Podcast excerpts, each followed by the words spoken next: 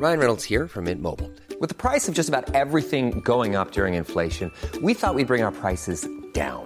So to help us, we brought in a reverse auctioneer, which is apparently a thing. Mint Mobile unlimited premium wireless. Ready to get 30, 30, bit to get 30, bit to get 20, 20, 20, bit to get 20, 20, bit to get 15, 15, 15, 15 just 15 bucks a month. So, Give it a try at mintmobile.com slash switch.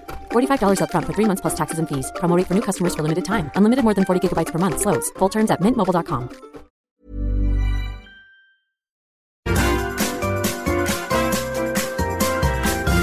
You are listening to the Mother of All Talk Shows podcast with George Galloway. So happy birthday, Mr. President, as Marilyn Monroe famously said to a real US President, Jack Kennedy, in the prime of his life, unlike Joe Biden, who's celebrating, if he even knows it is his birthday, his 80th this very day. Now, he's probably going to be facing up to the mere stripling that is Donald J. Trump, who's back on Twitter. Let me start with the Twitter issue because I've just been upbraided by a follower of mine for welcoming Donald Trump back to Twitter, although he hasn't showed up yet. All his old tweets have resuffered, and boy, have we missed the entertainment value. But ask not for whom the bell tolls, said John Donne. It tolls for thee and for every man. And no man is an island, said the same John Donne, entire to himself. Of course, the taking away of the free speech rights of Donald Trump is the taking away of everyone's free speech rights. Our right to hear him, and it moves the dial that much closer to the day when they cancel you. There's a lot of self cancellation going on at the moment. Man buns are being torn out, tears shed into man bags, skinny jeans being rendered because of the mass redundancies of engineers in the Twitter industry. I'm not sure many of them have ever been inside a boiler suit or had to wash their hands in Swarfega, but they call themselves engineers. Thousands of them have gone, either been sacked or walked. Apparently, Musk is operating the Twitter platform with 50 people. Now, Musk's done nothing for me, absolutely nothing. And I still demand that he removes the unjust and untrue Kremlin label that Twitter still publishes on every one of my tweets, even when it's about my boys and their football matches and the trophies that they are winning. It's completely grotesque. But I'm fully behind Musk's decision, taken actually after a poll of, I think, 15 million people at one stage, a million people per hour were voting on a poll of whether or not to bring back Donald Trump. And as I was saying earlier, I hope you heard it, uh, the, the, no, the, ask not for whom the bell tolls. When they take away the right to speak of Donald Trump, they're taking away your right to hear Donald Trump. And they're taking away your right to criticize and attack what Donald Trump is saying. But if you can't hear what he's saying, then you are not in a position to evaluate it. Who knows? Like a stop clock, he might twice a day at least be right. But you'll never know because they've choked off his free speech uh, pipeline. But the more important point of view for you is if you cheer on the restrictions on other people's free speech rights, the day will come when they come for you. This much is so blindingly obvious.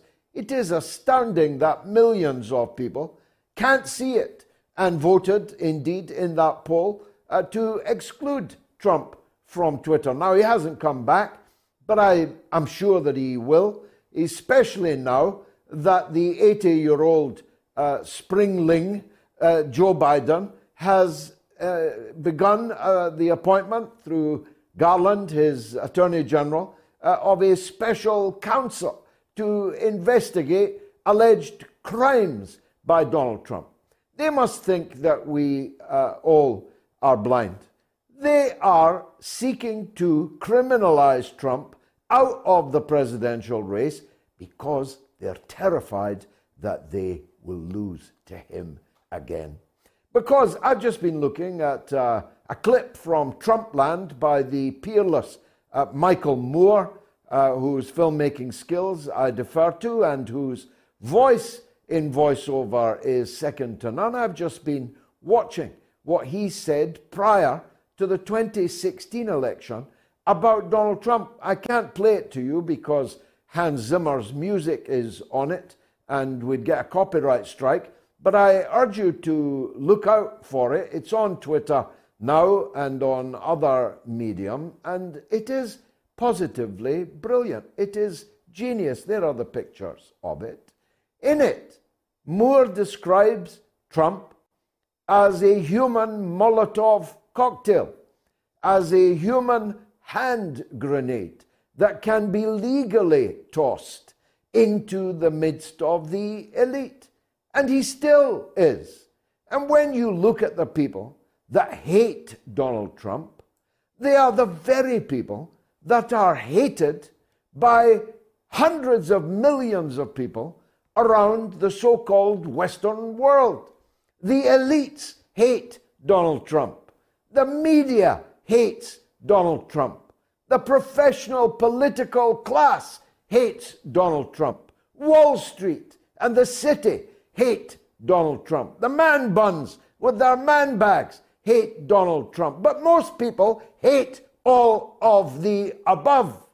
And that's the problem for them about a real live Trump back on Twitter, back in the presidential race. Michael Moore, in that uh, Trumpland clip that you've just seen but couldn't hear, he describes the day prior to the election in 2016 when Trump confronted the Ford Motor Company's executives in Detroit, Michigan, and said to them publicly on camera, I hear you're planning to make your next models in Mexico and to close these factories here in Michigan. So I want you to know that if you do, I will place a 35% tariff on your cars and nobody will buy them. Now, as Moore says, it doesn't actually matter all that much whether Trump meant it or not. It doesn't matter nearly as much that he didn't, at least not fully, fulfill his pledges to the Rust Belt states, the Brexit states, if you like, in the United States. It's the fact that he had the balls to say what no other presidential candidate, Democrat or Republican, would ever have said to the elites. Whether they meant it or not, they would never even have said it. And Trump still remains that potent threat to these vested interests. If he does run, and if he does make it against young Joe Biden, then obviously the pressure has to be on him to deliver what he promises. But if he runs with those promises and he includes in his platform an end to the endless wars of the United States, I think he'll do quite well. And more importantly, so do the elites think he'll do quite well. And that's why they've appointed a special counsel to try and put him out the game. We'll be talking to the great Nico House later, uh, one of my favorite, all time favorite guests, about Trump, Biden, and the upcoming race for the Republican nomination and the retiral of crazy Nancy Pelosi, who at the age of 82 has decided to step down uh, from the minority leadership in the Congress. People say that she broke the glass ceiling and that standing down uh, is a pity. I think standing down is better than falling down, which she's been doing quite a lot recently because she has swilled her way through decades at the top of American political life. She's done nothing for the working people in the United States except make them poorer and expose them to more and more danger in needless wars around the world. Mind you, her family have done very well. They are now billionaires, the Pelosi's, billionaires. Her husband has shown an uncannily canny appreciation of what's likely to happen on the stock market. I'm sure that they've got other things to talk about on the pillow and that she's not sharing US government secrets and analysis with her stockbroker husband.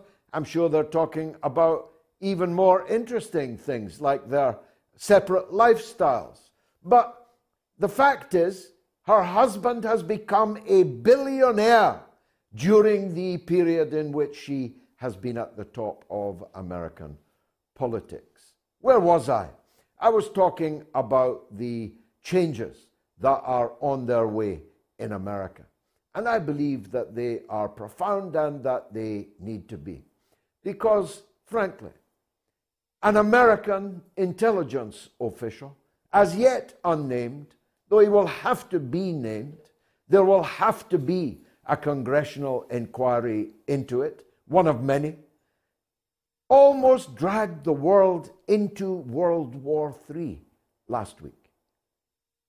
An intelligence officer told CNN that a Russian missile had been fired at Poland and that Article 5 of the NATO treaty would now have to be triggered, and that a state of war between the multiply nuclear armed powers in NATO and the hypersonically nuclear armed power of Russia would now exist. A state of war that would bring about the end of Europe and perhaps when it went intercontinental, the end of the whole world.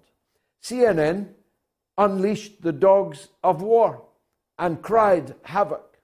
And those dogs ran within 60 minutes across every single part of the mass media in every Western country, but in particular, the heart of darkness of the so called Western world, which is the Anglo sphere, your sphere and my sphere, to whom I'm talking today.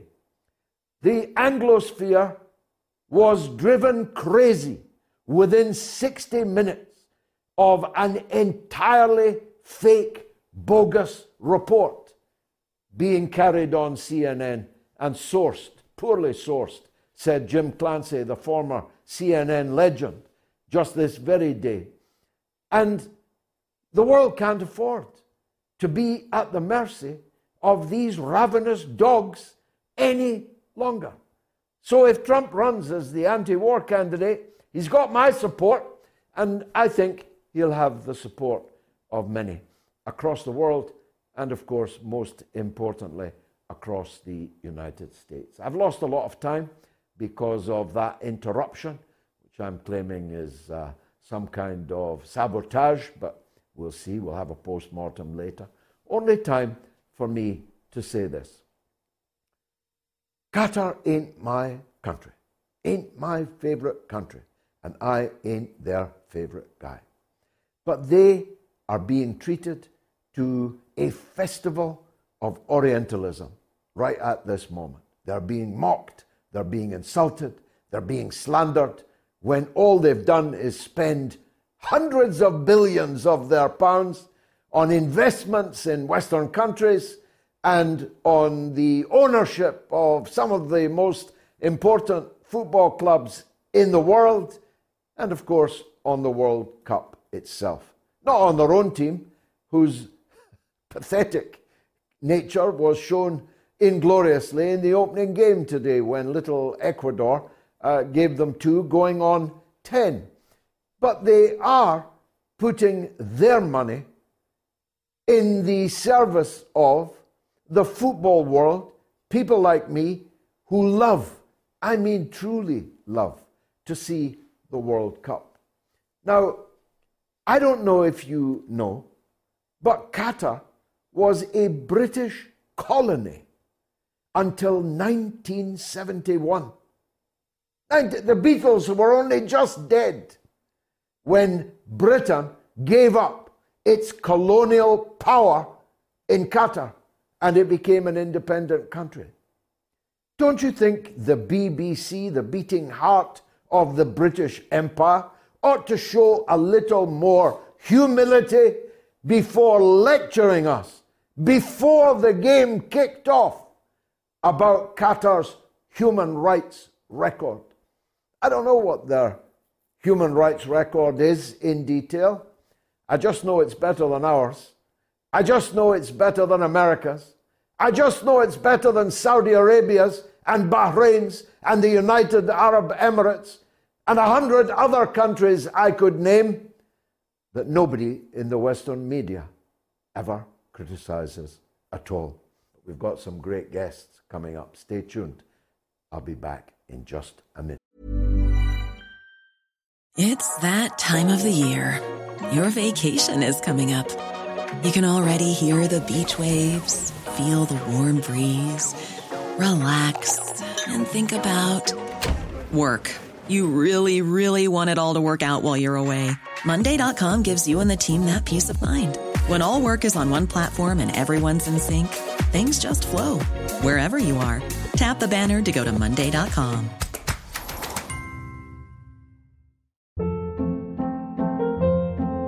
Hold up. What was that? Boring. No flavor. That was as bad as those leftovers you ate all week. Keke Palmer here, and it's time to say hello to something fresh and guilt-free. Hello Fresh. Jazz up dinner with pecan-crusted chicken or garlic butter shrimp scampi. Now that's music to my mouth. Hello Fresh. Let's get this dinner party started. Discover all the delicious possibilities at hellofresh.com.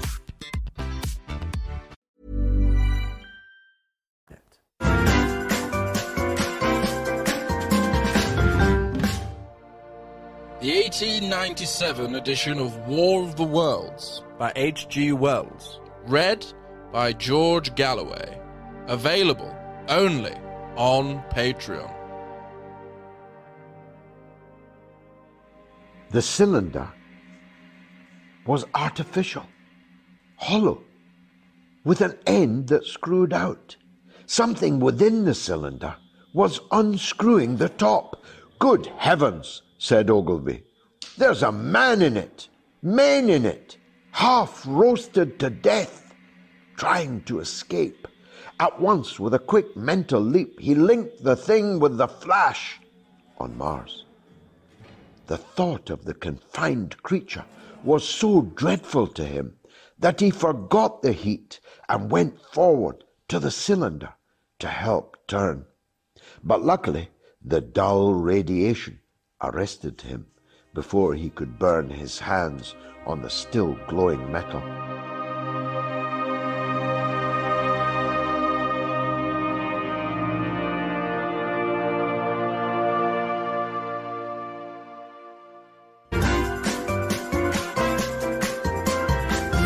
You are listening to the mother of all talk shows with George Galloway.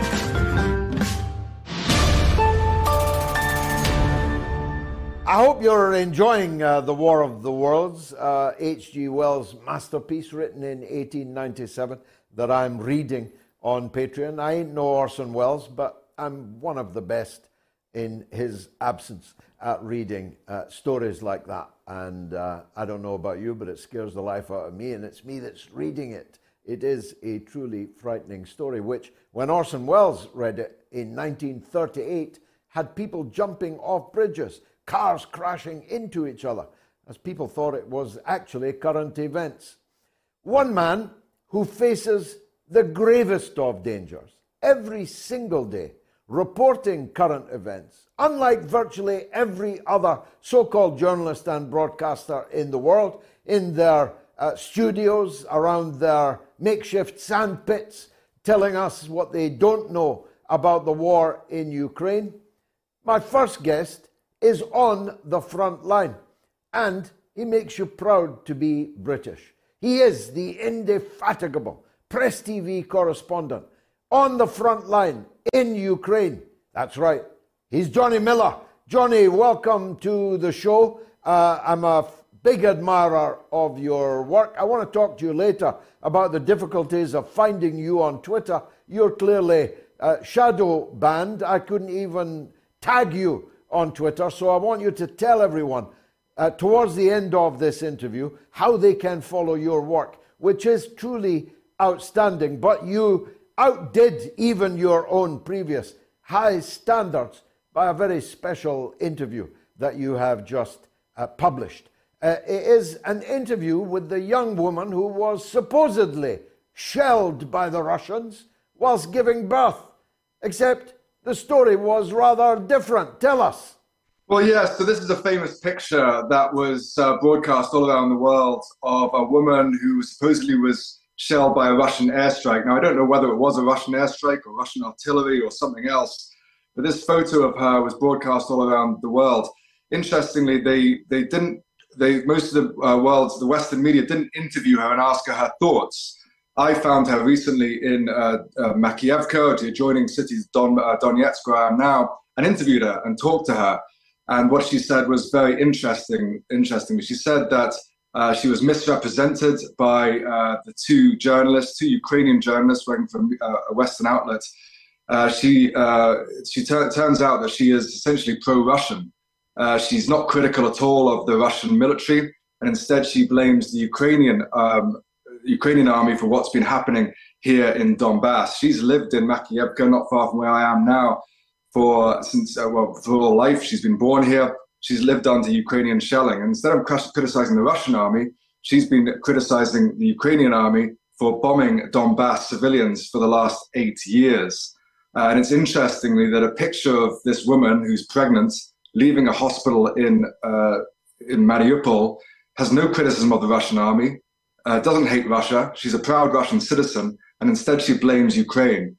This is an exceptional example of an innocent civilian being used for propaganda purposes. Of course, millions of people in the West, that picture was used to, to inspire hatred of Russia. And it turns out she doesn't hate Russia at all. She's living here happily under Russian rule. It reminds me of the um, famous picture of Omran, if, if you remember that, in Syria, the picture of that child in the back of an ambulance. Interestingly, I was in Syria at that time uh, when uh, Syrian forces recaptured that area. And I spoke to the father uh, with the child Omran sitting on his lap, who said he has no criticism of the Syrian government. So this is another example of an innocent civilian being used to uh, promote hatred of an, a so-called enemy state of the West. And it turns out the civilian in that picture doesn't hate that government uh, at all. So it's a fascinating story. And interviewing her, she's very happy being here.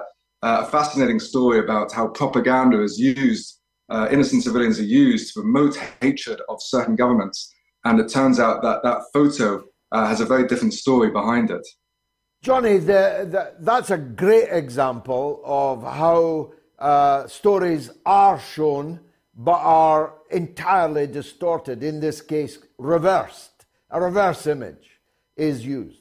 On the other hand, I've seen, I hope no people of uh, tender uh, sensibilities has seen uh, the video shot by the Ukrainian forces this week of them murdering prisoners of war lying face down on the ground.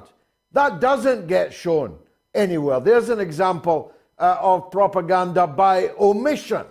Uh, this is an extraordinary war at a time when we've got more journalists, more technology, more ability to capture and broadcast what is actually happening in a war than we have ever had, and yet we have virtually no real footage of this war, and that which we do is oftentimes a lie. Well, absolutely. I mean, I'll tell you something interesting, George. I mean, I have a contact with the Russian Ministry of Foreign Affairs. Uh, you can believe him or not, but he says that not a single British or American media outlet has even applied to come to Donbass or Russian held Ukraine. Uh, there, are, there have been French, there have been German, there have been Italian mainstream journalists here. I know that, I've met them. They've been allowed in. The BBC has a correspondent in Moscow. Uh, the Russians are allowing mainstream journalists in Moscow. But it's interesting what he told me that not a single British and American media outlet have even applied to come here. And the reason that they haven't uh, applied, if that's true, or they haven't come, is because there are many honest mainstream journalists. I'll be honest, I've met some of them, fantastic people. But if you're a mainstream journalist, if you're if you're any kind of journalist, here I am right now in Donetsk, you've got no choice but to report some very uncomfortable, inconvenient facts. Every day when I walk out of my apartment here in Donetsk, I worry about getting blown up. Uh, I was here for a month. I had to leave. I had lines all over my face. I looked 10 years older because it's just how dangerous it is here. I had uh, breakfast with my translator, a local woman with a two year old child, two days ago. She sat down on the couch next to me. I said, How are you? She said, We got bombed last night. My local school was bombed. Uh, she had a two year old child lying beside her. Uh, her body convulsed with every explosion. I went there. It was her school. It was a school that she went to school at. It was bombed. Um, that's the danger. I've been here for months, on and off. I've been to the hospitals, the schools, the markets. I've seen the bodies in the street. You go to a, I'll tell you one story. I went to a fellow journalist's birthday at a local restaurant. We had a local uh, a meal at a local restaurant. I popped by a bus station, which I heard was bombed earlier. Bodies lying in the street. Turned up to the restaurant, told the journalists, They just shrugged. It's just another day in Donetsk. Ukraine has been bombing civilians here for the last eight years. And that's why Western journalists, I'm almost the only Western journalist here in Russian held Ukraine. There's a few other fantastic independent journalists who are here uh, on and off. But mainstream reporters don't come here because they would have no choice but simply to report the truth. They, you know, they can't lie that much. And the truth is that Ukraine has been bombing civilians here for the last eight years. And the vast majority of people here support Russia. And of course, that's a very inconvenient fact because while the mainstream media is promoting constant war here, they say there's no chance of peace unless Putin leaves, unless Russia leaves. They don't want you to know that Ukraine is also, this is also a, a civil war in a sense. The, the, the, root is a civil war, now it's become a proxy war. But it's a civil war between Ukrainian ultra nationalists and its pro Russian population, which are mainly in the east and the south. And if people in, in Europe, people in Britain realize that, they would realize there is a peace to be had and new borders to be drawn. So reporters don't come to where I am now because they don't want you to know the truth. The Ukraine has been bombing people here for eight months, and that the vast majority of here, people here support Russia. That's why I'm pretty much the only Western reporter here because they simply don't want you to know these simple facts. Well, of course, uh, the eagle eyed will have noticed already that whilst the BBC can operate in Moscow, uh, Russian television cannot operate in London. And in fact, anyone, whether a Russian or a British citizen, working for any Russian media would be committing a criminal offense for which they could go to prison for seven years. Russia allows the BBC freely to operate and propagandize in Moscow uh, and would allow them to go uh, to the uh, war zone if they wanted to cover the war, but they uh, do not, and as you say, have not even applied. But there was one British fellow uh, working there a few months ago. I forget his name, but uh, I'd never seen any of his work. But the British government seized his house in England, confiscated it, because they didn't like his reporting from a war. You couldn't make it up, Johnny. Well, unfortunately, George, uh, you seem shocked and um, astounded by that, and quite rightly. But I've been working here months, and I'm not shocked and astounded. And, and it's very serious here. I said, I'm one of the only Western reporters here. And I won't lie to you, it's it's very worrying. Almost every Western reporter here has either been sanctioned, as you say, or facing imprisonment. Uh, a friend of mine, journalist, German journalist Alina Lipp, I don't know about you, if you know her story. She's been threatened with three years imprisonment in Germany. Recently, I did a story in Crimea. Her mother has recently fled to Crimea. Why? Because she's been sanctioned by the German government. She's a lovely old woman. She's a spiritual healer. She's a, she works with handicapped children. She's a lovely, a lovely woman. We had a lovely stroll around uh, uh, some gardens there. She's just a normal, lovely woman. She went to the German she's been sanctioned by the German government. They, they closed her bank accounts. She went to her bank manager, and you know what they told her? They said, "Well, maybe you can go to the church. Maybe the church will help you." This is a European citizen who've had their, who's had their bank account closed, and she has What can you do? She's told me. You can't buy food. You can't pay your rent. This is the mother of a journalist. The German government, to get to Lena Lipp, who's simply been reporting the truth here, she simply said that Ukraine has been killed. I've seen the court documents. They, they, she said that Ukraine has been killing people here for eight years, and the majority of people here support Russia. These are two undeniable facts. And yet the German, co- uh, German government is threatening her with three years in jail. And now they've sanctioned her mother and her father. And now, as you say, a British journalist has been sanctioned. There's a French journalist who was an eyewitness at uh, what happened at, at Bucha, criticizing what uh, the narrative around Bucha. He faced an assassination attempt in Turkey. He, he used the SBU. And for, for the few Western journalists who are here, George, I'm not going to lie to you.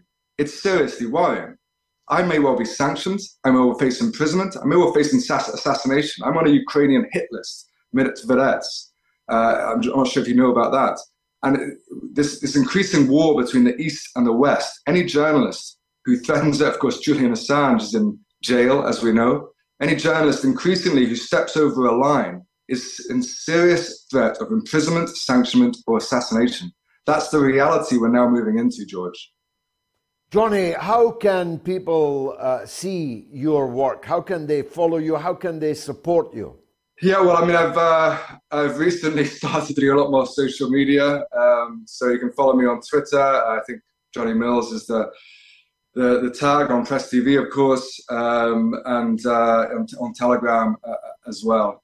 Uh, but really, I think um, I mean increasingly, I heard you speaking before about this missile attack in Poland. Now as a journalist here, as a correspondent, I have to report on the whole of Ukraine, and the news desk often asks me to comment on the whole of Ukraine. I often look at mainstream sources, in, who are many journalists in the west of Ukraine. I'm increasingly thinking these, these, these, these sources are not credible. Recently, Western media reporting that Russia had attacked Poland. It wasn't, it was Ukraine with these missiles. Um, and so increasingly, I'd ask also people to look out for independent journalists, for the journalists who are here, uh, because fantastic other journalists here who are reporting some fantastic stuff as well. Were you aware of how close we came uh, with this uh, entire hoax over the so called attack on Poland? Uh, because here, uh, people couldn't get to sleep that night, including me, uh, because the media went completely insane. And all the next day, by which time the story had been entirely debunked, uh, to be fair, by President Biden talking in Bali, in which in the middle of the night he said, No, it, it's very unlikely that it was a Russian missile. But by that time, all the British papers had, uh, had been published. And so for a whole day, you had to go into the supermarket and see every front page talking about a Russian missile attack on a NATO member, which never was. Uh, did, did you catch the sense of how dangerous a moment that was? Well, here in Donetsk, you're under shelling all the time, so people are worried about their own things here. But I, I did get that sense, yeah. And this is why one of the reasons you're increasingly hearing people in the mainstream or former mainstream. Uh, a former head of the French army recently came out and said this war is not in European interests. Even the former a British general said we need to promote peace here. Increasingly, people who are retired start saying that this is war is not in European interests. You've got the, the, the extremist element in Ukraine is not just Russian propaganda, it's serious. And NATO are not going to be able to control these extremists. So the threat of this war turning into a world war, NATO, Russia, Zaporozhia nuclear plant has recently been bombed again by Ukraine. So when you're arming uh, extremists in Ukraine is a very real threat of it getting out of hand. Uh, and that's why increasingly you're seeing mainstream figures in Germany, in, in Europe, uh, often retired figures who are no longer beholden to the party line, saying that this war particularly is not in European interests, but, but, but our media continues to promote, which is in a few people in the American State Department's interests, very much an American war here in Ukraine. But increasingly, you're seeing European mainstream figures, not just rebel journalists or speakers like you and me, George, but increasingly mainstream figures in Europe uh, saying that this war is not in European interests. And the threat of this turning into a world war is one of the reasons for that. Johnny Miller, may God preserve you. Take care, my friend. Watch how you go. Thanks for joining us on the mother of all talk shows. We've got our poll running. Politics has no place at the World Cup. Agree or disagree? You can vote on Twitter, on my YouTube channel, and if you are watching on YouTube, please subscribe to my channel and like the show. It makes a difference, I promise you. Or on my Telegram channel, t.me forward slash George Galloway. Overwhelmingly, so far, people say that politics has no place at the World Cup. 76% agree on Twitter, 83% agree on YouTube, and as always, the most perspicacious of all on the Telegram channel, 87% agree that politics has no place at the World Cup. Kevin is in my old stamping ground of Glasgow. Wants to talk about the World Cup. Kevin, welcome. Thank you. What it is is, George, I was on tonight. I don't watch BBC, but because the, the World Cup was being viewed on that, put it on, and within five minutes, yeah. I actually turned it off because the bile they're spouting about human rights in Qatar. Now, I think it's it's bully boy tactics from the media when they're not flagging up stuff like in Britain, America, they're bombing the hell out of any country they want. And then they talk about yeah, and what about the and the human rights of their own people, Kev? Yeah, yes, of uh, course. We could talk about the human rights of Britain and Ireland over a century. We could talk about the human rights of the British Empire all over the world. We could talk about Julian Assange's human rights. We could talk about George Floyd. We could talk about any of the egregious breaches of human rights in the United States, even against their own people, Kev. Hey man, moving on to that, George, exactly after so much about saving lives and stuff, why in Britain then did they not go around and look at abortion clinics and focus on pro-life as is instead of getting rid of life, if that makes sense? Well, I'll tell you what, it won't be long before they're opening euthanasia clinics. Mark well, my words. Abortion is bad enough from my point of view, but but when when when there's a death panel sentencing your old granny uh, to death because she's really costing too much, then we'll know uh, about the real human rights uh, uh mentality of our rulers. Joe is in New Jersey on Joe Biden. Go ahead, Joe. Hey, George. Hey, uh, power to the people, and God bless. Thank Julie. you man. God bless Julian. Stood for the people, stood for right Thanks. and good. Hey, George, I want to talk about Thanks. these spineless cowards uh, that we see in our media on a daily basis uh, critiquing Russia and the Russian military. We see jo- General Mark Milley and Lloyd Austin are nothing but spineless cowards with big, fat mouths who never won a war anywhere in their lifetime. They ran out of Afghanistan with their tails tucked between their legs like spineless pussies. And yet they're on our media endlessly as these uh, mega heroes. Let's not forget the withdrawal out of Vietnam, the, the, the mass retreat out of Vietnam. Let's not forget the greatest retreat in America's history out of Korea. Endless. We see the Russians kick the Americans' ass over there in Syria, put basically stalled that war, brought in you know a stall to it, and uh, yeah, man, we got these, and that I'll say it again, man, spineless cowards with big fat mouths who hide behind women and children and civilians in Washington D.C. behind cameras, but they ain't got the balls to stand on the front line like a Russian general. You know, I I uh, it's just sickening.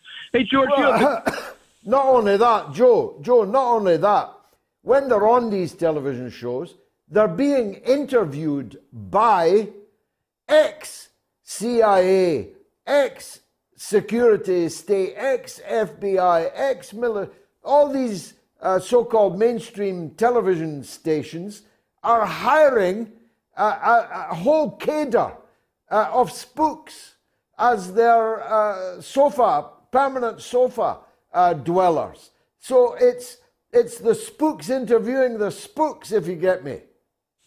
Hey, George, the other thing I wanted to bring to your attention, I think it's pretty important, and uh, I, I, hope you don't take any any uh, you know it's constructive criticism.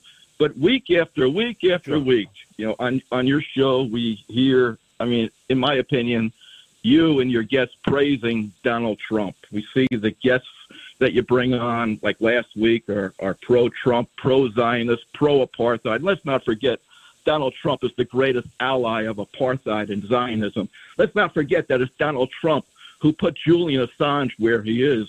And, uh, you know, it was Donald Trump who gave away Palestinian land and gave away Syrian land. And yet, you know, these folks say that they are the friends of Julian Assange, they are the friends of the Palestinian people, but they never speak of the Palestinian people. They don't speak of Julian Assange. They speak of Donald Trump. Donald Trump in my opinion, nothing more than a draft dodging coward who, whose father felt as though he was too important to go to Vietnam for the American people, for, for the United States of America. It was six times that he dra- dodged the draft because he was more important than the other people who went to Vietnam. You know, let's not forget Donald Trump casinos bankrupt. Donald Trump University bankrupt, Trump Airlines bankrupt, Trump Mortgage bankrupt, Trump Trump boxing bankrupt, Trump meat bankrupt, Trump vodka bankrupt, Trump morality bankrupt. And, and these people spend all this time on Donald Trump when they could be speaking on, whether you like him or not, Arafat. You know, they could be speaking of Che Doctor. But he's not running. Uh, but he, uh, Arafat's not running. Arafat is not running for president. Now, I gave you plenty of time there, Joe. I hope you'll agree and you adumbrated uh, many, but certainly not all, of the sins of Donald Trump. Uh, I'm not in second place to you on Julian Assange. I hope you wouldn't for a moment think that I am. I'm not in second place to you on Palestine. I hope you wouldn't for a minute uh, think that I am. But I'm talking about the two candidates likely to be vying for the presidency of the United States. And I don't love Donald Trump. I just hate Joe Biden more. I think that Joe Biden is a bigger danger to the peace of the world. I agree with Malcolm, a hero of mine, that the liberal is the fox in sheep's clothing the conservative, the Republican, doesn't hide what he is. I'd rather deal with them than someone in sheep's clothing who wants to eat me once that sheep's clothing has been discarded. But you are free, as you have just done, to critique my analysis of that. When the time comes, you're going to be faced with choosing Joe Biden or Donald Trump for president. You can't vote for Arafat. He's not on the ballot. You can't vote for Assange. He's not on the ballot either. And if you think that the world will be a safer place with Joe Biden having a second term, then you and I are a long distance apart. But thanks uh, for the call, and please everyone feel free to come in and to agree or disagree with the line that I am taking. And incidentally, Joe, you're quite wrong uh, in your description of the guests that I have. Jackson Hinkle is a communist. He's not a Donald Trump man. Garland Nixon is the farthest thing from a Donald Trump man that you could possibly get. He sits on the left of politics, like me. But both of them, I think, agree with me that Biden is more dangerous than Trump is, and that the Democrats, because they're hypocrites as well as warmongers, are more of a danger to the American people and the world than the Republicans and Donald Trump are. That's the take we have. It doesn't make us lovers of Donald Trump. I would never describe myself in those terms. There's so much to talk about about the United States, the political class, uh, the Twitter, Elon Musk, uh, and the revolting software engineers in San Francisco. I can hardly stop myself from rolling these words. That I wish I could devote the next hour to talking to Nico House, but I can't. But we'll make the most of the time that we've got. Nico's been a guest before, and he quickly became one of my favorites. He's the founder of MCSC Network and host of the political radio show Mi Casa es Su Casa. And he joins us now from the United States. Nico, uh, welcome back. Where do I start? Do I start with the president's birthday? Is he in fine fettle? Is he looking ready for the next six years running your country? No, he looks like he's about to fall over any minute, honestly. It's it's sad watching him talk. I'm not gonna lie to you. It really is. I don't know why the Democratic Party and his family even keep putting him through this, but just let that put them out of his misery and let him leave office. But you know, how are you going to keep laundering billions of dollars into Ukraine if Biden isn't in power? well, that's right. Uh, but the Republicans now control the levers of investigations uh, in the Congress, and they're bound to get busy, aren't they, on Biden? Uh, after all, there's no shortage of material. Uh, leaving aside his mental fitness for office, there's his role as vice president in the coup and in interference in Ukrainian political affairs. There is his son, Hunter, uh, and his business activities in Ukraine. Uh, and there's, uh, well, a hundred other uh, issues that they could well get busy on. Aren't the Democrats worried about that? So, unfortunately, I don't think that they're worried about it because I believe it's a political sideshow. I believe that this is largely retaliation for what the Democrats did to Trump and the Republicans, bringing about the I mean, admittedly frivolous impeachment. Don't get me wrong. There were plenty of things to impeach Trump on. They just chose something frivolous to impeach him on because it was really, once again, a political sideshow to drum up controversy ahead of an election. And I believe that that's what we're seeing again right now. I think that because the Democrats, Democrats have the House, they're trying to go for the jugular because they do obviously want the Senate back. And then, of course, they want to win uh, come 2024. But I don't believe they're actually going to do anything. I believe that they had a plenty of things when it came to Benghazi and Hillary, a lot of things that they didn't even talk about, uh, and nothing came of it. The reality is that even some of the Republicans are involved in a lot of the scandals that have taken place in the Ukraine. They're involved in a lot of the money laundering schemes, and at at best, they let a lot of it slide. So you would end up implicating a lot of powerful people in the Republican Party as well as the Democratic Party.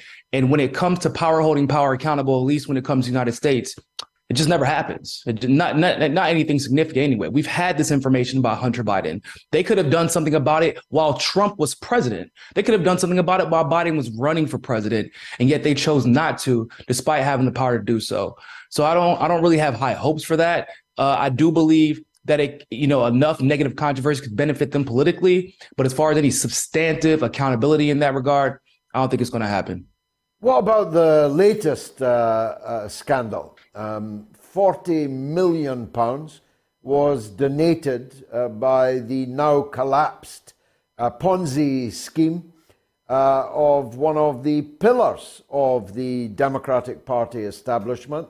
Uh, and at the same time, that pillar was stealing perhaps as much as $10 billion from as many as 5 million people. Wouldn't the you know, Republicans be fools not to seek to exploit that? Well, well, Republicans are fools, George. So let's just go ahead and clear that up. But, but that entire situation is actually bizarre in a lot of ways. And it's mostly bizarre because of the established pattern that we've seen. A lot of people don't really see a lot of red flags when you see companies like this come out of nowhere. The moment that they, that uh, that exchange was able to buy uh, the the Miami Heat basketball arena uh, because of how successful it became out of nowhere, and then a crypto exchange ended up being publicly traded on top of all of that, that should have raised red flags because we saw the same thing happen with Amazon, and we know Amazon is in the pocket of the CIA. We saw Google come out of nowhere and take over Yahoo. We know Google's owned by the CIA. We saw Facebook come out of nowhere and take over MySpace out of literally out of nowhere. Once again, tied to the CIA and that In-Q-Tel venture capitalist firm out of Arlington, Virginia. So this actually is not as crazy as people might think it is. What's what's pretty crazy to me, however, is how quickly everybody made the connections between the Democratic Party, the money laundering, and FTX, and of course the ties uh, from the guy who just got arrested uh, to all the Democratic Party uh, elite. That's what's interesting. I do feel like the Republicans should take advantage of this, but I don't think they will. I just don't believe that they because it, it comes back to this, right? Say they lose again, and then the Democrats retaliate by then holding them accountable. You're going to have a back and we already we're in the middle of a back and forth right now. But if you actually hold somebody accountable for any of the things that took place during Joe Biden's presidency, then you have to face the reality that if you choose to stay in office and you're one of the RINOs, then they're coming for you next. And it's just going to be a, a, ping, a ping pong effect that I don't think the Republicans genuinely want to deal with. Do you think that that will apply to the current legal moves against Trump? Uh, that they will not go all the way with Trump because that might lead to the possibility of, uh, of the bitter being the biter uh, at yep. a later date. Do you think that that too is just showmanship? 100%. You can even look at the impeachment of Trump. Uh, I don't know if you recall, but Tulsi had abstained and she actually voted to censor Trump because when they introduced articles of impeachment, it was about him bullying Zelensky, which wasn't true. In fact, funny enough, it was Biden who was actually guilty of threatening to withhold money from Zelensky for not firing that prosecutor. But when Tulsi introduced articles of impeachment, it involved bombing Syria without investigation that turned out over a chemical weapons attack that turned out to never have happened. It was about selling weapons to Saudi Arabia, uh, and then of course they turning turn, them turning around and using them in Yemen. It was it was I mean she it was a long list of things that Trump actually had been guilty of, and these were impeachment worthy offenses that the Democrats didn't even touch because they were approving the funding for that stuff. They were supporting the bombing of Yemen. In fact, they, the only problem that they had with the bombing of Yemen at the time is that Trump didn't get their permission first. Or not Yemen, excuse me, Syria. That, that they were just mad he didn't get their permission first. That was the only complaint, not that they didn't feel they needed to be bombed. So everything that they could have impeached Trump on, the Democrats were equally guilty of. And so once again, you're going to see this ping pong effect if anyone is genuinely held accountable. And I do have to say once again, it's probably a lot of the reason why you don't see people like Bill Clinton going to jail for being involved with Jeffrey Epstein, even though we know for 100% fact that he absolutely was involved with Jeffrey Epstein, right? Because the Republicans start calling people out in that regard, then you don't know who in your party is going to be affected. And it just rolls downhill from there. Yeah, it's two cheeks of the same arse, as I uh, uh, have uh, described them. That much is uh, is clear. But there is a race between these uh, two cheeks, uh, mm-hmm. and so I want to ask what your take on it is. First of all, um, it, on the Republican side, Trump has announced that he's off and running. Now he might be serious, or he might be simply trying to make it more difficult for the uh, US government to pursue him on criminal charges.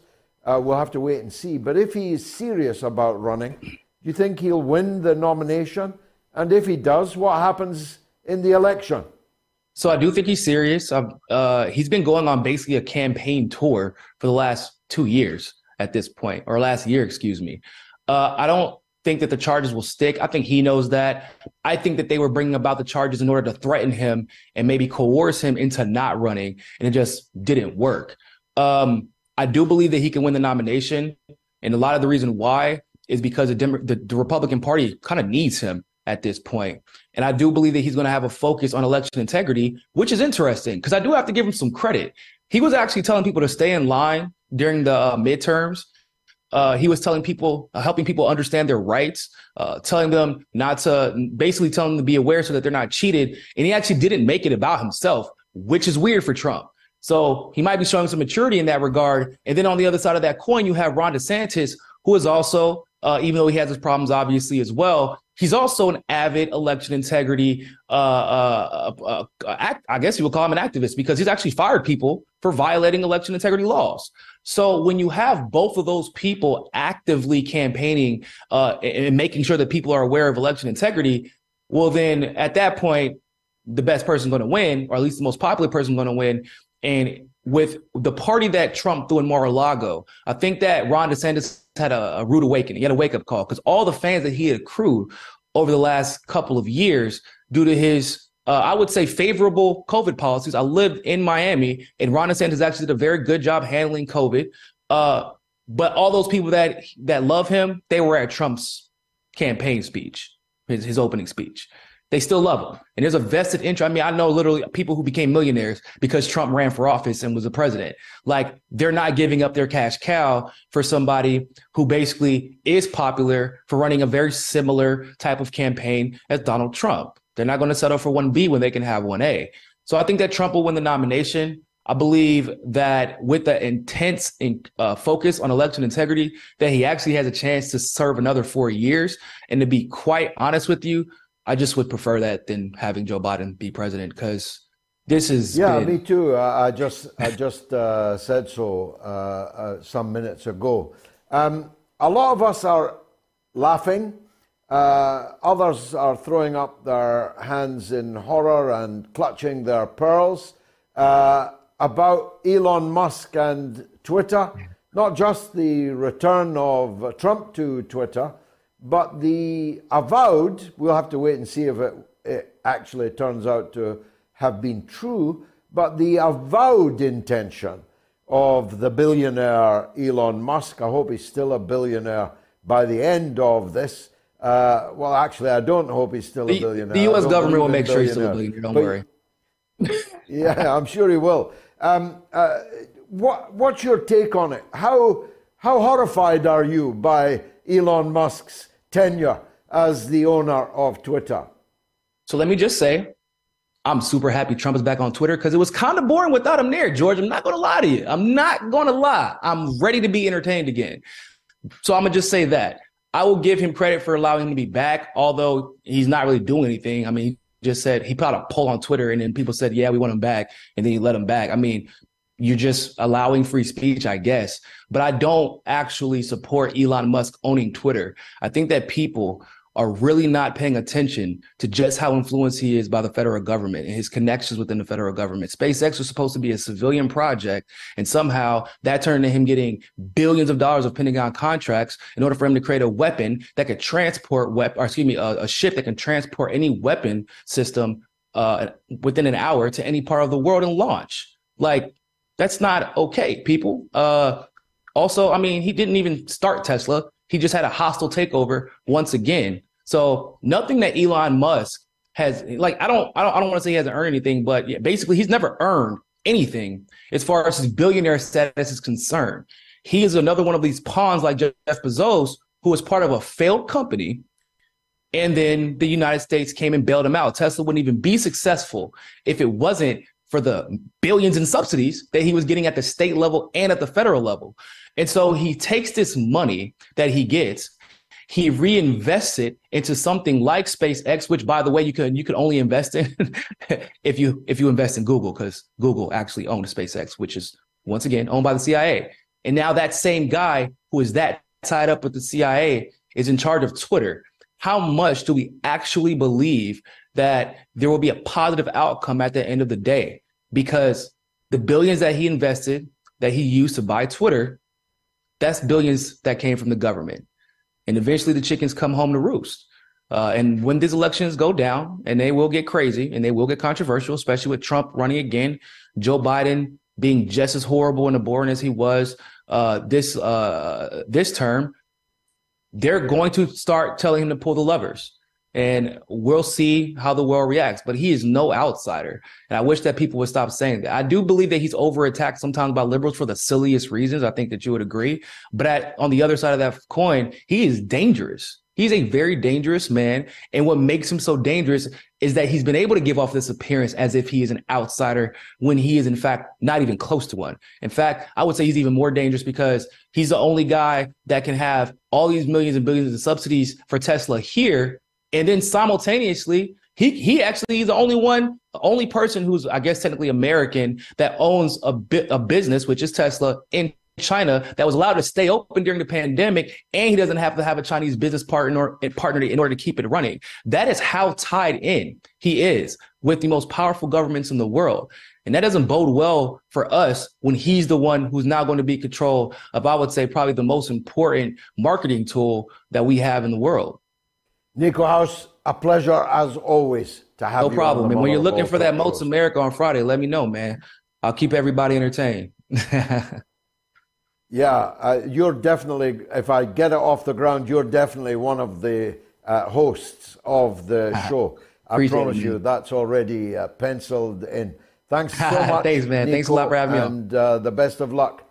Mary is in London, a new caller, and she wants to talk about Qatar. Go ahead, Mary. Hi, hi, George. Um, it's such a, a, pleasure to speak with you on uh, on your show. Thank you. Um, thank you for taking my call. I'm just uh, uh, about the whole Qatar situation, and I'm just uh, calling about how they're exposing it uh, at this time, and I just think it's absolutely crazy that they're doing it at this time because they've had these laws in place um, for since the beginning of time. And I love what you said earlier about parts of the USA having these same laws because I'm sure millions of people, especially in the UK, uh, especially the young, they have no idea about this and they need that drilled into them. And you cannot expect, you know, every Mary, single. Mary, let yeah. me, Mary, Mary, let, let me stop you just for a second. I'll let you back in. It's important this point. England hosted the World Cup in 1966, at which time homosexuality was completely illegal in England. And they want to talk about Qatar? Go ahead.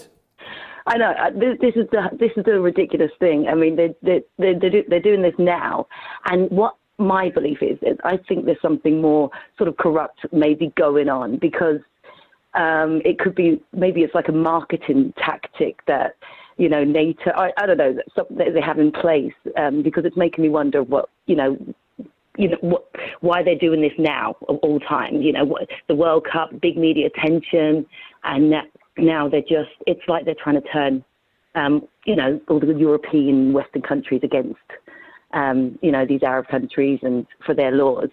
And it just makes me wonder if it's a marketing tactic for something much darker, some propaganda, is NATO involved? Maybe, I don't know, we think they're prepping themselves for an attack on Russia, but really they've got something more sinister going on behind the scenes. I'm not, I'm not sure. So I just wanted to. Well, uh, it, these are very interesting uh, observations, uh, of course, and uh, I don't know for sure, but there are a number of factors in play. Uh, but before going into them, uh, nobody complains about Qatar's investments in Britain, which run into the hundreds of billions. The Shard in London uh, is their building. They made it. Uh, the uh, the uh, Qataris uh, invest in in football, in property, in all kinds of things, and no one turns it down. No one says, "No, your human rights record is such that I don't want you." to uh, spend hundreds of billions in the British economy.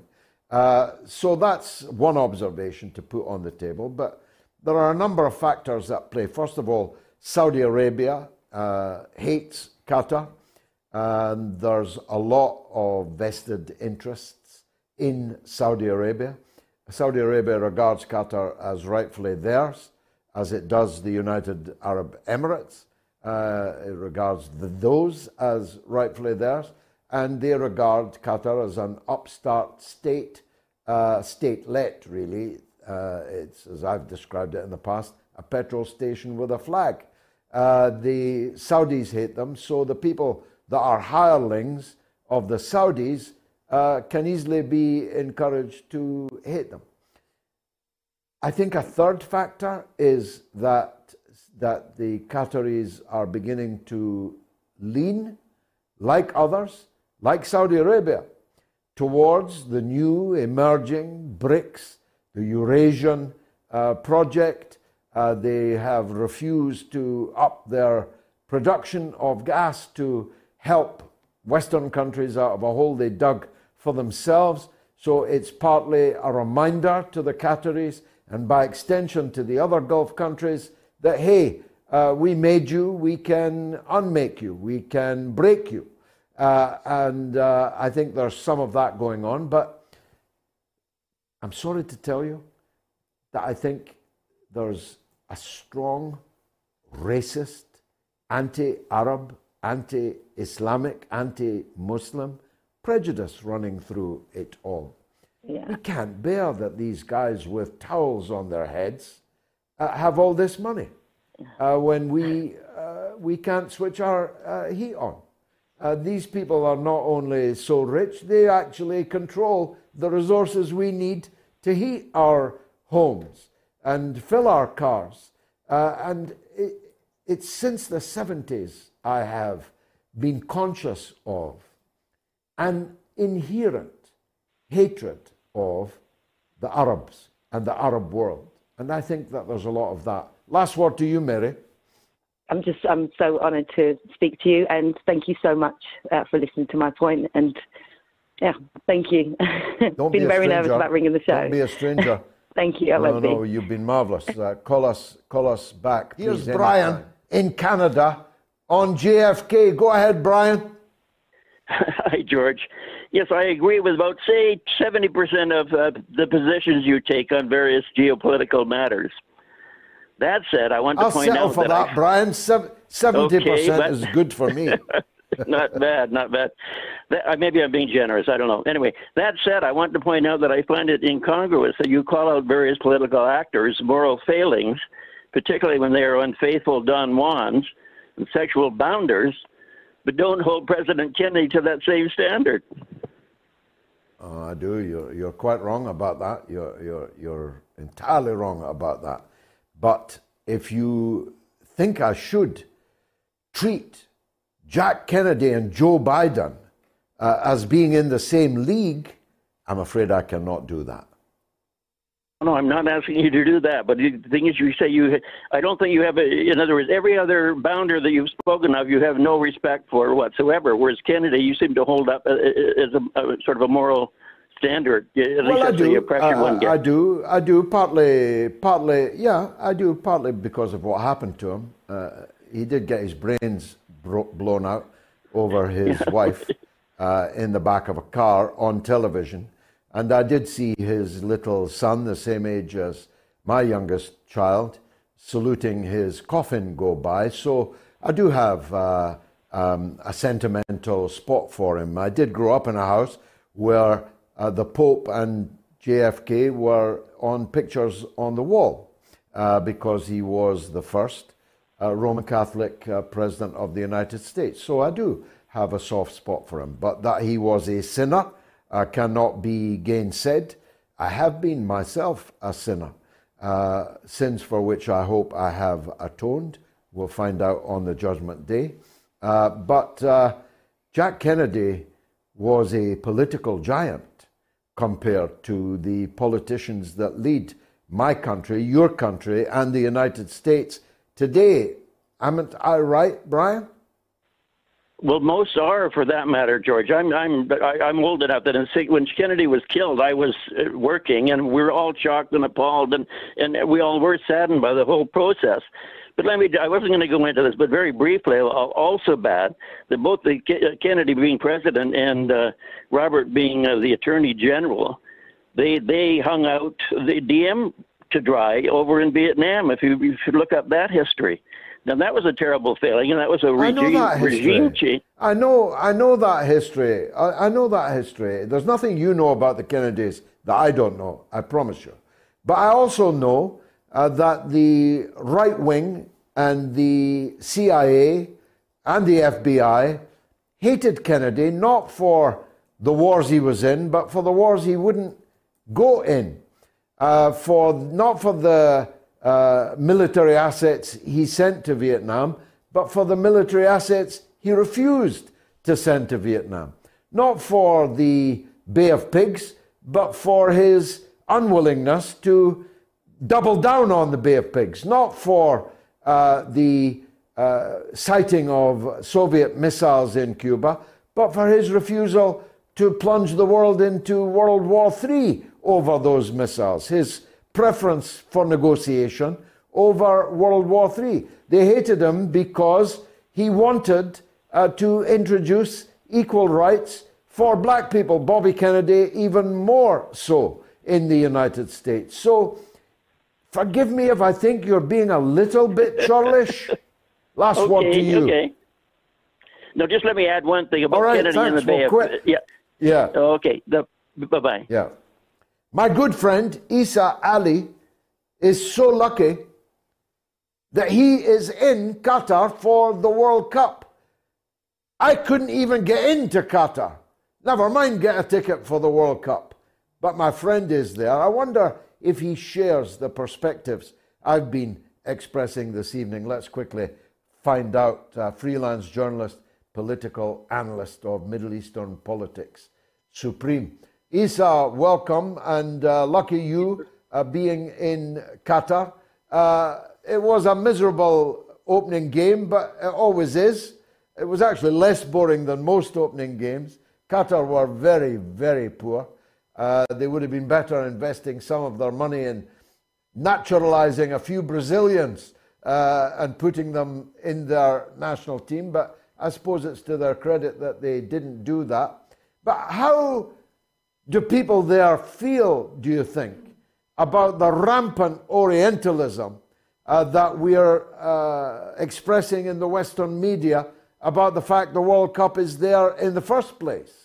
Well, I think uh, it's just great to see you as well, George. I think what we've been seeing here um, in Qatar is a real hardening of attitudes towards what they see as, as you said, you know, a type of colonial arrogance uh, rooted in, frankly, racism and a neo-colonial attitude, uh, an imperialist attitude, an attitude of uh, superiority. The problem for mainly the West, the Europeans, and uh, to a degree the North Americans as well, is that their view of the world is myopic, and they are a minority in this view. And uh, you know, the views here is that there are some criticisms that have been uh, legitimate. For example, when it comes to the issue of workers' rights, the Qataris say that they've uh, undertaken a large number of reforms. But even the number that's gone round, six and a half thousand uh, workers killed since the beginning of uh, the bid or the building of these stadiums, it's just simply not true. It's six and a half thousand people who are foreign workers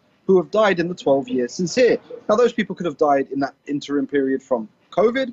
They could have died from getting hit by a bus. They could have died of a heart attack. And yes, some of them could have died on the uh, site of the building of these stadiums. But yet, even the things that the Qataris accept, which are the workers' rights, even those are rooted in lies. But then when it comes to the other things, you know, this kind of uh, hysterical outpouring when it comes to questions of LGBT rights or not being able to buy beer in the stadiums. Again, like last night, I went for a walk in the uh, souk, uh, the market in uh, uh, in Doha, and you know, I, I saw a gentleman who was maybe one can describe as visibly gay. He wasn't European. It's key to understand. He was a man from East or Southeast Asia, not hiding his identity, not you know in any way trying to be ashamed of it or scared. No one bothering him because in this part of the world, and this is what people may not understand, the concept of you know sexual identity as a political identity is completely alien. There is no concept of somebody being uh, gay or straight or any of those things. There are uh, you know, there's a fluidity in people's sexual identity. And, you know, what people in the West seem to not understand is that the Qataris said, have said repeatedly, everyone's welcome. Uh, you can, you know, behave how you like in the privacy of your own homes, but we have certain cultural norms in the public sphere. And the attitude here has been that we've bent over backwards to welcome everybody for the last uh, few years, but that this media campaign is simply too much. On the question, uh, for example, of uh, the beer, I mean, I just went to the game. They were serving uh, alcohol in some parts of the ground, mainly the hospitality parts, and not in the normal parts of the ground, because, frankly speaking, maybe they see that certain groups of fans or a certain type of fan can't be trusted to drink alcohol in the stadiums. And I think that uh, is the key. It's not so much that they uh, are closing off to the rest of the world, but they understand that there are certain behaviors and standards that they want people to behave by. And if, again, the small fringe minority in the West can't seem to understand this, and because their worldview is so myopic, they don't understand the rest of the world doesn't see it that way. It's, it's their loss. And I think politically, this is going to have ramifications for the West. I think uh, Qatar are being pushed into a position where they're going to be a lot more, you know, uh, maybe skeptical of the European countries, of Britain, of Germany, and of uh, the United States. I don't know if you saw George, but I was in the stadium, but I saw on Twitter. Apparently, they didn't play the uh, opening ceremony on the BBC, and they were just showing some documentary about um, the so-called ills of Qatar to do with, of course, uh, you know, the workers' rights and LGBT and other things. I mean, it's outrageous. It's really outrageous for the BBC to take such a political stance. Not surprising to myself or to you, but I think for many people here, it's going to be a big wake-up call as to the type of arrogant mentality that still persists to this day. I think that's very interesting uh, that there'll be a backlash, uh, not just in Qatar, but across the Arab world to this. It is frankly racist, uh, and frank. I, since the 70s, since the uh, oil price quadrupled, and it dawned on people in the West that guys with towels on their heads controlled the energy market, and uh, their countries could become extremely rich, whilst ours was uh, was going down. There has been that uh, current in uh, in Western opinion, political opinion, media opinion, but someone is behind this. It's too big a campaign to have just emerged uh, out of thin air. Uh, I mean, because the, the Grand Prix is in Saudi Arabia uh, next month. It's already been in Bahrain. Uh, and we never got anything like this campaign. What is it about Qatar that has attracted the attention of this big campaign and who might be behind it and why? In terms of who's behind it, I think there are two issues, right? So, one is a general arrogance in the media class. I mean, look, we both know the type of people that get attracted to work in the Western media, in the British media. We've both been, uh, one could say, victims of it because we've seen firsthand the type of, you know, class breakdown and the type of mentality uh, in that very liberal-minded uh, media. And I don't mean liberal in terms of, uh, you know, having progressive views. I mean liberal in the kind of arrogant worldview uh, that they hold. Uh, so I think there is just a general group thing. But in a specific sense, you look at the difference between the United Arab Emirates and Saudi Arabia and Bahrain, and they've even normalized or have warmer ties with uh, the illegal entity known as Israel. But interestingly, here in Qatar, a country that hasn't normalized ties, you're seeing Palestine flags everywhere from Qataris, from Palestinians, from others. This tournament is really, really uh, being utilized as a chance to show solidarity with the Palestinian people, with the Palestinian struggle.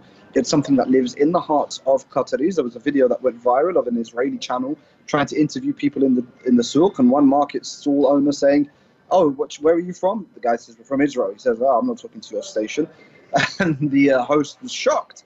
And uh, you know, there are uh, Israelis here. Uh, from what I understand, the condition for them to be allowed here is that Palestinians also have to be allowed to visit as well in equal number uh, from uh, the West Bank, I believe. So uh, we haven't seen any visible signs of uh, those Zionists here. I think they know perfectly well the strength of feeling towards them. And maybe that's one of the underpinnings of this kind of backlash that, you know, Mohammed bin Salman is fine, Mohammed bin Zayed in the Emirates is fine because ultimately they're no threat to the imperial order, they're no threat to Israel, they're no threat to Zionism. Yet Qatar still uh, whatever you think of their politics, whatever you think of them, they haven't normalized with that state. And actually, you're seeing, as you were just saying there, uh, a strengthening of feeling in the Arab and the Muslim world, and frankly, in the non European world. And people are rallying around Qatar and they're supporting Qatar because they can see this for the agenda driven dribble that it is. Tell me, uh, we've only got a minute. Tell me, uh, what's your tip? You're there on the ground. Who's the winner of the World Cup, do you think? Uh, I think it's going to be Brazil. I hope it's going to be Brazil. I think they've got a really good team this year. Got a couple Arsenal players in there as well, so uh, I've got a uh, vested interest in Brazil. Um, yeah, so I, I, I, think they could do well, and obviously the French will always do well, although they do have a few injuries. But my, uh, if I was a betting man, my money would be on Brazil.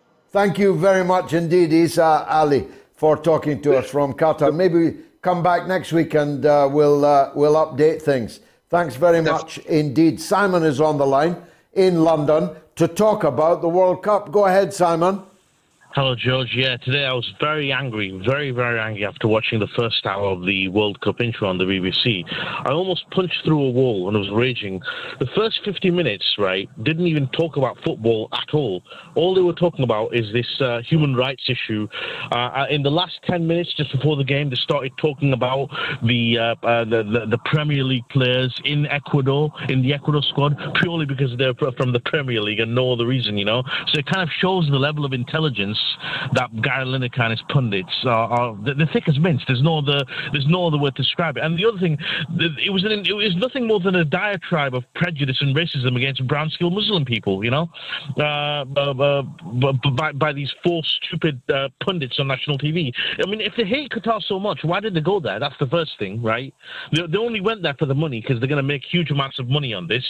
Guy Lineker early on this year, week said he's not going to celebrate. Um, he's not there to celebrate his to report, which is just a load of nonsense. Because if now England score in any of their games, they can't they can't show Gary Lineker celebrating because um, he himself has said he won't celebrate. Now, if I was a Qatari leader or dictator, I would whip him for their insolence because you've gone into someone else's country, you're reporting from someone else's country. Surely there has to be a degree of respect. There's absolutely no respect they're showing whatsoever. They've gone there and uh, they, have um, I mean, for starters, we have no moral high ground, George, in talking down to other countries about human rights.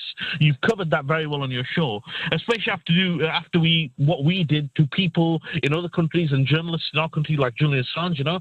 And uh, just to kind of go back on the, uh, the the guest you were speaking to, a lot of criticism is also due to the Arab League and the Saudis after their sheer hatred. I'm guessing for Al Jazeera, they're not happy with Al Jazeera because they've received criticism from Al Jazeera uh, uh and and uh, who who criticised the uh, Saudi regime, and I think that's one of the reasons why the Saudis combined with the BBC have like upped this um, criticism to such high levels, you know. And of course, there's an, also a huge degree of envy towards the Qatari uh, tourism industry as well. However, just watch, George. You know, tomorrow when when our boys Iran play, and I'm calling them our boys because I'm I'm hoping they win. Of course, I'm hoping I'm hoping that Iran defend, defend, defend, defend, and in the last minute of injury time they win a penalty. I want them to go. I want England. I'm sorry to say, my English, my friends, but I want England to go out in the cruelest way and um, they'll before the match they'll use the, the crudest possible propaganda.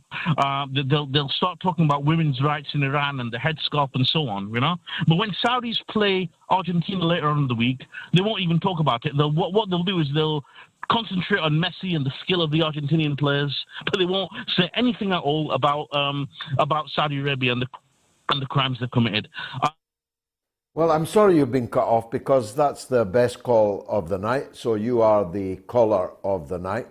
And I'd like to, if I have time, respond to some of the points that you have made uh, brilliantly. Um, it is utter disrespect. If you didn't want to give it to a country that doesn't allow people to stagger around drunk in public, you shouldn't have given it to Qatar. But once you did give it to Qatar, you have to respect that they are a sovereign, independent country with a culture. And that is a different culture to you. The, if you can't last 90 minutes without alcohol, you've got a problem, mate. You can drink back in your hotel. If you can't last the length of time it takes you to attend a football match, without alcohol, you have got a problem. It's true you can't walk around in Qatar hand in hand or kissing. But that's true whether you're hand in hand with a woman or a man, same sex or opposite sex. It's true that you cannot display affection in public in Qatar whatever your sexual orientation, because that's their culture, that's their law. If you didn't want to do that, you shouldn't have given the tournament to Qatar in the first place. But once you did, you were accepting that they have different cultures and different mores, different laws to you. Not that, and as you correctly pointed out, we are on any kind of moral high ground. Sure, we allow gay people to kiss in England, but we threw Julian Assange in a dungeon at Belmarsh Jail, and we are planning on sending him away forever to a maximum security penitentiary in Colorado in the United States. It's true that you can drink alcohol at a British football match, uh, but it's also true that we have ruled a third of the people of the world as colonial subjects and ruled 25% of the territory of the world. It's true that we were the first country to abolish the slave trade, but it's also true that we were the biggest practitioners of the slave trade, that our country grew rich and fat on the slave trade. It's true that you can behave as you like in British society, but it's also true that we are funding and arming and propagandizing for some of the worst tyrannies on the earth, some of them not very far from Qatar. And it is also true that whilst I have many criticisms of Al Jazeera, in particular, since the beginning of the civil war in Syria, which was joined by all of these countries now slandering Qatar, but propagandized for by Qatar and its television station, Al Jazeera. And I have serious differences with Al Jazeera. I haven't been on it in 10 years. I used to be on it practically every day. I have serious differences with the government of Qatar, though I used to uh, have tea with the ambassador at his invitation. Uh, but for a decade or more, I have had no contact with them. So I'm not here shilling for Qatar. Uh, but I believe in truth. And I believe in justice, whoever it's for, whoever it's against. And Qatar is being treated unjustly by some of the biggest hypocrites, practitioners of the worst, lowest double standards anywhere to be found in the world. I don't think that countries up to their neck in the blood in Ukraine, in Palestine, in Syria, in Iraq, in Afghanistan, and many other places in the world have any right at all to lecture other people about their behavior, especially when their behavior pales into insignificance compared to yours. That's all, alas, that I've got time for. I wish I could speak on. I have much more to say, but I will be back, God willing, on Wednesday at 9 p.m. UK time for the midweek mother of all talk shows. And I hope you'll join me then. Until then, enjoy the World Cup. I intend to. Viva Iran!